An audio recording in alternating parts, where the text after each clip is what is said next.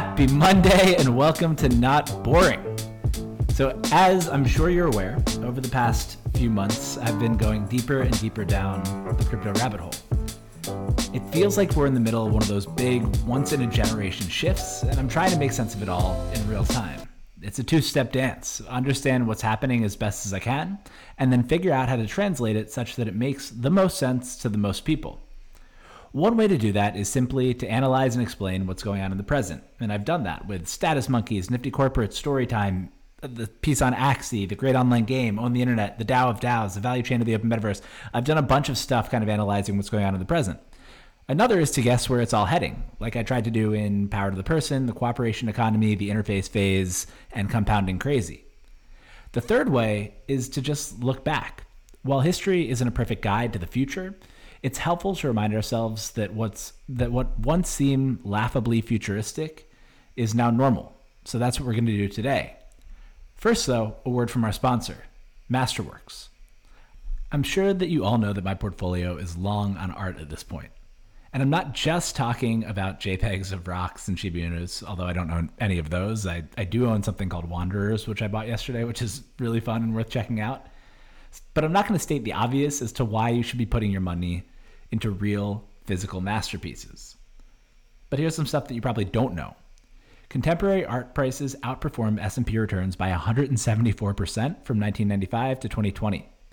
J-Pow and Biden are flooding the economy with cash, and luckily the Fed can't print more Picassos, so so art can cover your assets. Three, Citi's research found that contemporary art shares literally zero correlation to the S&P 500. And four, I'm the proud owner of shares in iconic paintings by Warhol, Banksy, and Basquiat.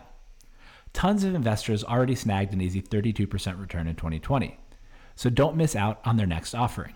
Head to my unique link at masterworks.io slash not boring.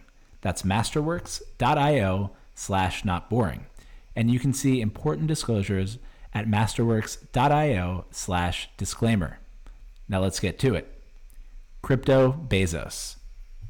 Come on, Packy, you're better than this. Writing a blog post about what Web3 founders and investors can learn from Jeff Bezos. Jeff Bezos? Google Jeff Bezos business lessons and you'll get 2.8 million results. This has been done before. I know, I know, but last week I got sucked into the old Jeff Bezos interview rabbit hole on YouTube. Two things struck me. One, the late 90s internet and the public attitude towards it was strikingly similar to Web3 and the public attitude towards it today. And two, Amazon was the only FAANG company that was conceived of explicitly as a business to take advantage of the internet's unique characteristics. Those two observations bounced around in my brain and blobbed into a question. What kind of company would Jeff Bezos start if he were 30 years old today? Bezos founded Amazon.com when he was 30 years old, back in 1994. Today, it's the fifth most valuable company in the world, with a $1.75 trillion market cap. Bezos himself is the richest person in the world and the only one out of the 7.9 billion of us with a net worth over 200 billion dollars. He recently flew to space on his own company's spaceship. He's done well and everyone knows it. The incredible part of the Amazon story to me though is how and why it started. Other companies have since built better business models than Amazon. Google and Facebook are money printing machines, which Ben Thompson calls super aggregators he wrote, What makes Facebook and Google unique is that not only do they have zero transaction costs when it comes to serving end users, they also have zero transaction costs when it comes to serving both suppliers and advertisers. Amazon has to buy and hold physical inventory, build warehouses, create a global logistics network. In other words, they deal with atoms. Google and Facebook just deal in bits. But for this exercise, intent matters. Larry Page, Sergey Brin, and Mark Zuckerberg didn't set out to build internet behemoths. Google started as a research project called Backrub that Page and Brin began as Stanford PhD students. Zuck launched Facebook from his Harvard dorm to rate girls. Bezos, on the other hand, set out with the intention to build a giant business by leveraging the internet's unique capabilities and was careful to highlight that Amazon was not an internet business. It was a customer business. Amazon could only exist because of the internet, but being on the internet wasn't the value proposition. Bezos knew that the internet was a tool he could use to give customers the things that actually mattered to them better selection, lower prices, convenience, and a superior customer experience. If 30 year old Jeff Bezos were leaving the hedge fund world to start a business today, chances are he'd be launching something in Web3. It's growing insanely fast and has the potential to shake everything up enough to create massive, category defining companies. Now, I've been fully crypto pilled, and I recognize that my brain is in have hammer, look for nails mode. But when I watched the four Bezos interviews, both what Bezos said and the way his interviewers viewed him and Amazon, I couldn't help but draw comparisons with everything going on in Web3 today. This is why I can still look at myself in the mirror after writing a Lessons from Jeff Bezos post. There's a lot of Bezos lore that applies to companies at any point in time, but the stuff we're covering today only applies in the critical category creation time. With Web3, we're living through one of those rare times when whole segments will be reshaped and new ones will be created from whole cloth. Plus, as much fun as the speculative side of crypto is, what really excites me is the new types of businesses and projects that crypto makes possible when you look beyond the hype. I don't think Bezos would just start a Web3 company to start a Web3 company. Crypto would be a means, not an end. He'd start something that took advantage of Web3's unique capabilities to better serve customers. He'd likely care a lot more about certain aspects of Web3 than most people, and a lot less about other aspects than most people. He would be unafraid to incorporate non crypto tech, and even atoms were useful. The question is then, what kind of company would he start to take advantage of Web3's unique characteristics to better serve customers and build a lasting, important company born of Web3?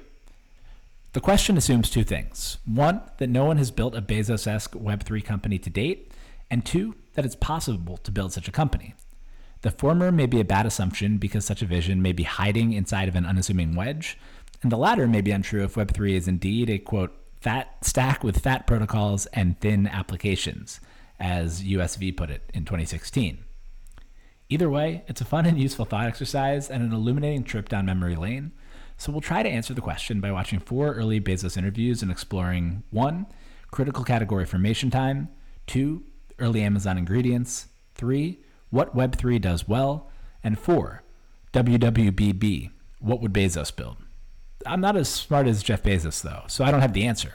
I'll set the stage and give some guesses, but I'd love to hear what you think as well. Get involved by replying to the tweet that, if you're listening to this, is now live on my Twitter profile at PackyM. And while you're there, might as well throw me a follow. But first, let's set the stage. Is Web3 the kind of tectonic shift that would attract a young Jeff Bezos? Critical category formation time. The mainstream reaction to Web3 in 2021 feels an awful lot like the reaction to Amazon felt in 1999. That's hard to really grok until you teleport yourself back to that time. In hindsight, a company like Amazon seems inevitable. Amazon is Amazon. But even five years into its life, when it was worth $30 billion, the media dismissed it as almost a joke, an overhyped and overvalued futuristic oddity, thingamajigger. Its dominance was not a foregone conclusion or even likely to anyone outside of Seattle. The way the press talked about Amazon then is the way it talks about crypto now. In the post, which you should really go to for this one because I have the four videos in there that you need to watch. The first one is a 1999 interview that Bezos did with 60 Minutes, which of course you should watch. Knowing what we know about Amazon now, the interview is cringeworthy. Take, for example, the part in which Bob Simon opines on why Bezos had an unsuccessful dating life in college via a voiceover. Simon voiceover. Maybe it was his intensity, or maybe it was the way he talks. Listen to the way he describes his company's business plan. Bezos. We believe this is a critical category formation time. Simon voiceover.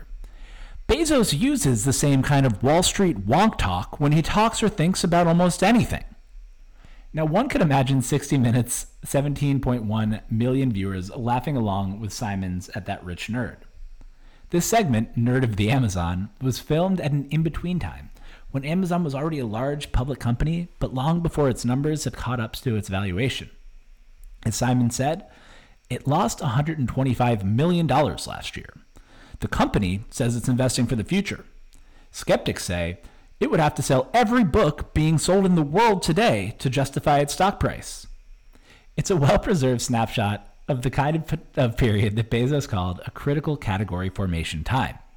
In 1999, the internet was up for grabs, and electronic commerce, which we just call e commerce when we call it anything different at all, was a nascent and underdeveloped category. Skeptics rightly pointed out that Amazon's valuation was crazy based on the reality at the time, but they missed the fact that Amazon would both expand the market and that Amazon itself would do more than just sell books. 22 years later, Amazon still doesn't sell every book in the world, but it sells a whole lot more than books, including Amazon Web Services, the main driver of its profits and growth. The company is now worth 60 times what it was when the piece was shot in 1999. Watching that video, the similarities between the general public's views toward Amazon then and towards crypto today struck me over the head. A good video editor could keep the same quotes, replace a few words, and put out a believable 60 minutes piece on crypto today. A few quotes that were particularly reminiscent of the current dialogue. 1. With his computers, Bezos used to sell a lot of computer books to computer nerds. 2. A couple of geeks who sketched out some software could destroy Sears Roebuck. 3. At one point on Friday, Amazon.com's total stock market value surged past $30 billion, making it worth more than a major industrial company like Texaco. Four, one of your employees has said that you collect half a gigabyte, whatever that is, of information on your customers every day. That's about 350 floppy disks worth. What do you do with that information? And last, is this investing or is it gambling? Well, right now, with the friends we've had, right now it feels more like gambling. See what I mean? Feels feels pretty similar. Now, I admit that there's survivorship bias here. I could probably go back and find 60 Minutes features on companies that seem crazy and were crazy. They ended up failing. Amazon's ultimate success doesn't necessarily mean that crypto or any particular Web3 company will succeed. But the similarity in the tone towards Amazon then and the tone towards crypto today is eerie. This is big, and we don't understand why it's so big, so let's cover it, laugh it off, and move on. I believe that we're in a critical category formation time today, too. Just as Amazon hired away execs from Walmart, Borders, and other major retailers, new people are jumping into Web3 daily today. Elena Burger's excellent Is This Public is literally about a smart young person leaving a hedge fund to get into crypto, like Bezos left a hedge fund to get into the internet in 1994. I just backed Optilistic, which is training senior web developers to become blockchain engineers and is flooded with applications. Station is, quote, onboarding and empowering the next billion contributors. Crypto projects and protocols are attracting hundreds of millions of investment dollars at multi billion dollar valuations, and in most cases, they're trading more on promise than numbers. It's easy to compare Ethereum's market cap to Bank of America's or JP Morgan's in chuckling disbelief. Amazon even partnered with Sotheby's in June 1999 to make people more comfortable with an entirely new behavior, buying things online. And there's another 1999 video clip here, which is again worth watching. Bezos said, What Sotheby's and Amazon.com are trying to do together is to create an environment where people can feel confident bidding on and buying valuable objects online that's something that hasn't been able to happen so far. Sound familiar? The tide is shifting once again, and the similarities are uncanny. I think that young Jeff Bezos would build a crypto company today. So, how would he approach it? Early Amazon ingredients. Before anyone knew who he was, a young balding man sat down for an interview on Web and Internet Pioneers with Richard Wiggins. The interview started like this Wiggins, Hi there, who are you? Young balding man, Haha, I'm Jeff Bezos.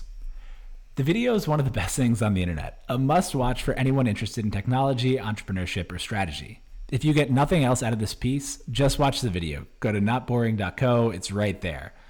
I've written about this interview before in May 2020's Two Ways to Predict the Future, when I wrote about world builders, entrepreneurs who, one, predict something non obvious about the way the world is moving before others see it and before the market is ready for their ultimate vision. Two, create a wedge into the market and leverage it into a much larger opportunity. And three, timestamp their vision, whether in public announcement or confidential documents. Bezos is maybe the greatest modern example of a world builder, along with Elon Musk, and it's no surprise that they're the two richest people in the world. The interview is chock full of clues as to how Bezos would evaluate what to build today. Since I first watched the video a few years ago, what stuck with me is that Bezos didn't have a particular nerdy passion for the internet or a desire to revolutionize the way the books were sold. In the modern startup parlance, he was more mercenary than missionary. In 1994, while he was working at the quantitative hedge fund D.E. Shaw, Jeff Bezos read that internet usage was growing 2,300% per year, and he wanted to get involved.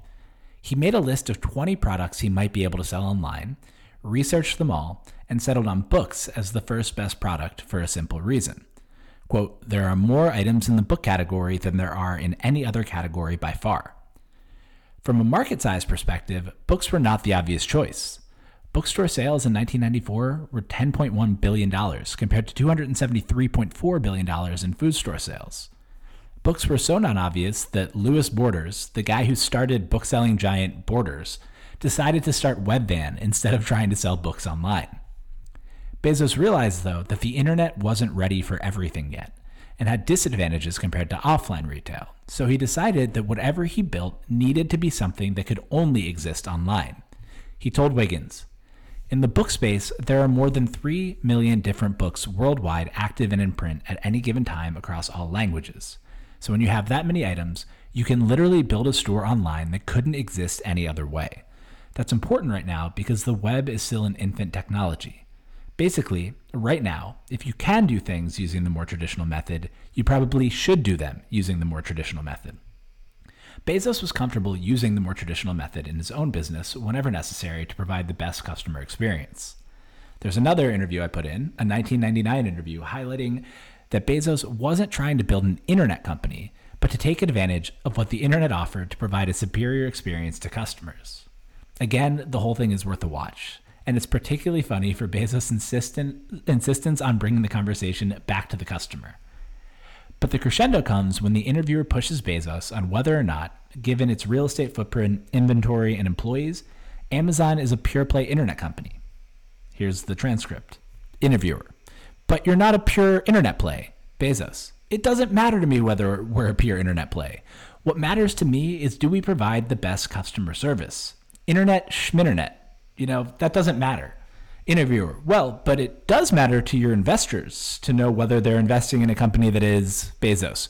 No, they should be investing in a company that obsesses over customer experience. In the long term, there is never any misalignment between customer interest and shareholder interest. Interviewer, well, that's the same argument that somebody at Walmart would make as well, wouldn't they? Bezos, I don't see why not. They should make that argument. It's the correct argument. To Bezos, the internet was a means to achieve a great customer experience, not an end in and of itself. So, what can we pick up? How would he look at what to build today? One, when you find a nascent but fast growing space, dive in. Two, don't be a purist. Three, build something that literally can't be built within the previous paradigm. Four, attention is a scarce commodity. Five, focus obsessively on the customer experience. And six, there's an optimism for the future that's important in letting you take the long term view. The internet gave Amazon early superpowers that it used to build a juggernaut. Infinite shelf space meant greater selection. No need to pay for retail stores meant lower prices. At home ordering and delivery meant convenience. Better data meant personalized recommendations. Bezos was able to do what he did because he understood what the internet did well and what it didn't. Crypto Bezos would need to start from the understanding of what Web3 does well. What we what Web3 does well. The internet that captured young Jeff Bezos' attention in 1994 wasn't like the internet that we use today. There was super fast growth, 2300% year over year, slow internet, 28k dial-up modems, and the internet that I'm on right now is 108,814 times faster. It had early penetration, fewer than 16 million people in the world were using the internet. It was for nerds. Netscape launched the same year as Amazon. The people using the internet at the time were academics, military, and computer geeks. And no one shopped online. 1994 was also the same year that the first Pizza Hut, the first Pizza Hut pizza, was sold on the internet, and I think that was the first commercial sale on the internet. I think there was an early weed deal on the internet that was not commercial. Online shopping wasn't a thing. Web3 today is more advanced in many respects than the internet was in 1994 but it still checks a lot of the same boxes slow transactions, early penetration, mainly for nerds, and very little casual shopping. What would most enchant a new Jeff Bezos sitting at his desk at 2021 DE Shaw would undoubtedly be Web3's growth. Over the past year, MetaMask wallets have grown 1,800% to over 10 million. OpenSea monthly active users on Ethereum have grown 4,500% to 216,000, plus another 180K, probably a little bit of overlap, using Polygon in just four months since OpenSea onboarded Polygon. Four, total value locked in DeFi on Ethereum, its layer twos, and Bitcoin has grown 1,500% to 89 billion, and total value locked in DeFi in Solana has grown 6,700% to over 10 billion. These are rough proxies for the overall growth of the Web3 ecosystem. Conservatively, Web3 is growing faster today than the internet was in 1994, and it's still equally early when measured by the number of users. Last week, I wrote that new interfaces were one way, one way that Web3 was going to go mainstream and cross the chasm, just as Netscape grew internet usage. In the app infrastructure interface cycle, interfaces play an underappreciated role. App's role is appreciated, Amazon undoubtedly made more people comfortable shopping online, and a crypto version of Jeff Bezos will be a necessary ingredient to Web3's mass adoption. So, attracted by eye watering growth, Crypto Bezos would look into Web3 and understand what it uniquely enables for customers that couldn't be done without it. Remember, if you can build with the old technology, build with the old technology. What would crypto let Bezos do for his customers? The first thing he would notice is that crypto shortens the horizon on original Bezos' observation that in the long term, there is never any misalignment between customer interest and shareholder interest. In crypto, the customers can also be the owners from the earliest days. He might raise money directly from customers instead of, or in addition to, outside investors, or let customers become owners just by being customers. Better alignment built in.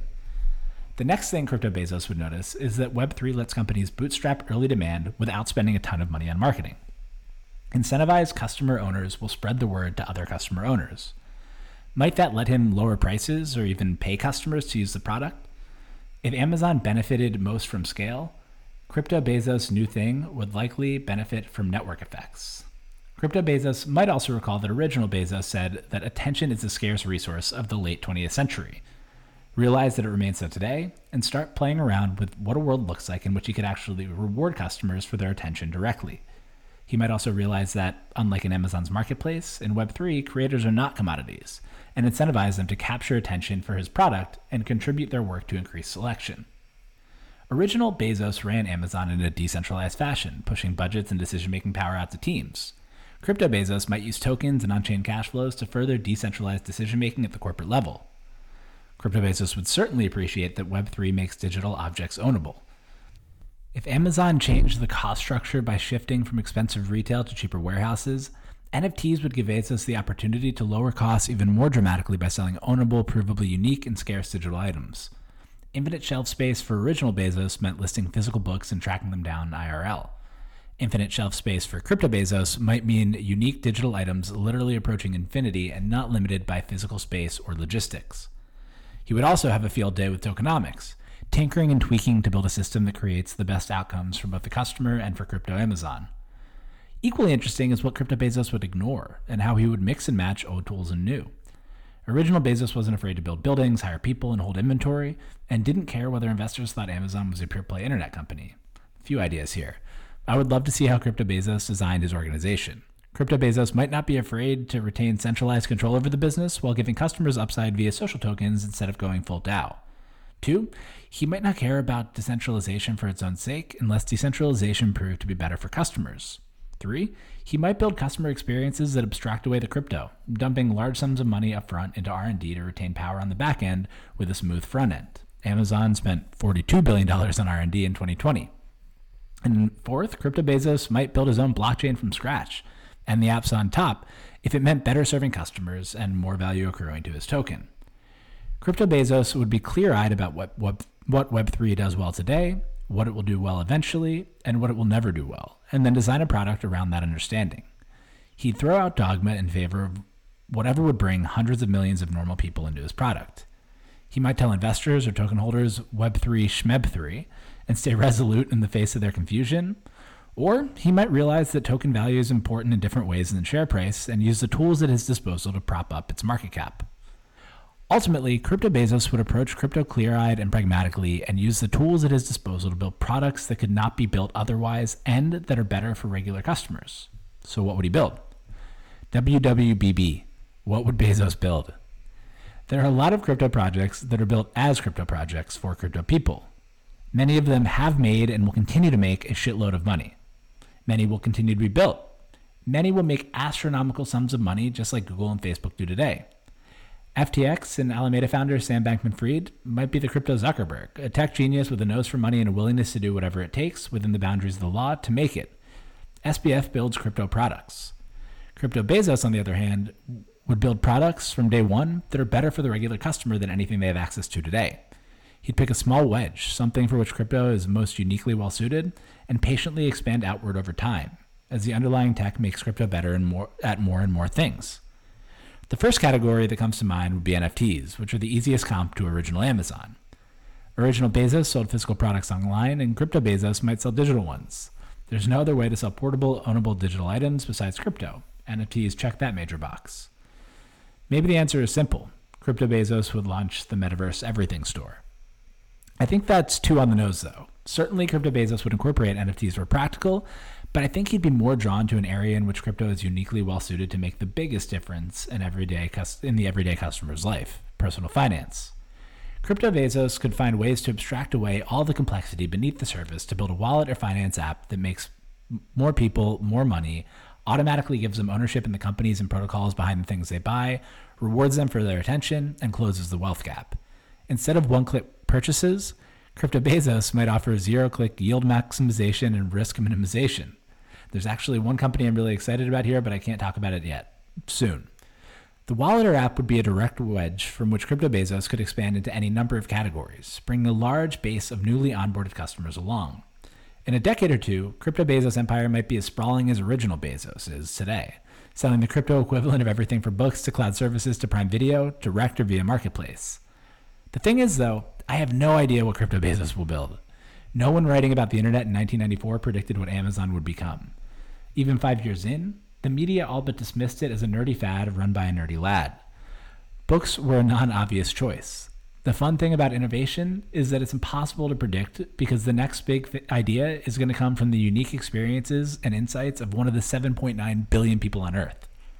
Web3 Bezos might be building a company in crypto already, might be a really smart person at a hedge fund, Web2 company, or outside of tech, or might even be a community of people building and collaborating together, aided by Web3's unique coordination capabilities.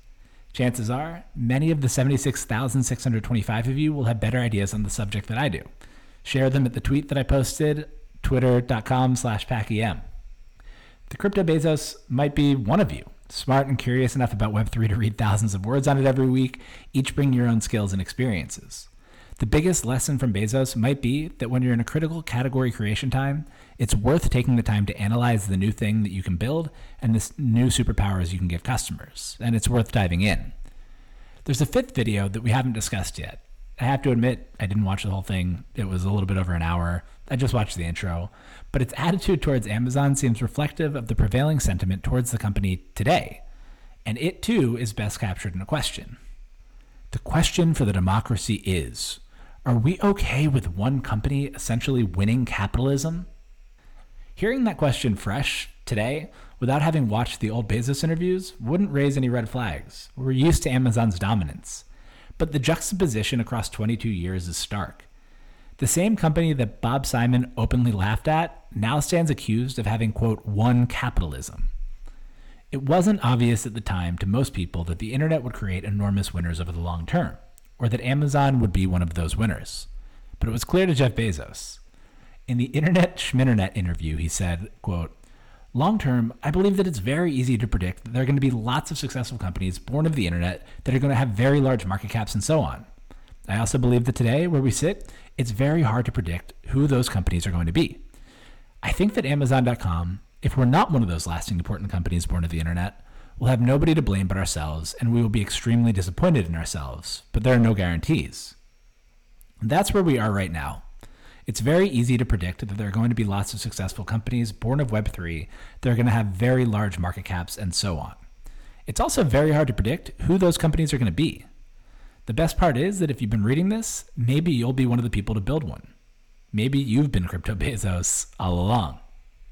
So that's all for today. If you've made it this far, you probably need a cup of coffee. And that cup of coffee is brought to you by our second sponsor today, Cometeer. Cometeer makes my favorite coffee. They come to you in frozen capsules. You just need to melt it, pour it in a cup, pour some hot water on top, and you're ready to go. It's better than anything that I can get in any one of the coffee shops near me at $2 a pod. It's cheaper than the coffees that I can get around me. And the best part is, if you go to cometeer.com slash not boring, you can get your first box 50% off. Again, that's cometeer.com slash not boring. Thanks for listening. Have a great week, and I'll see you on Thursday.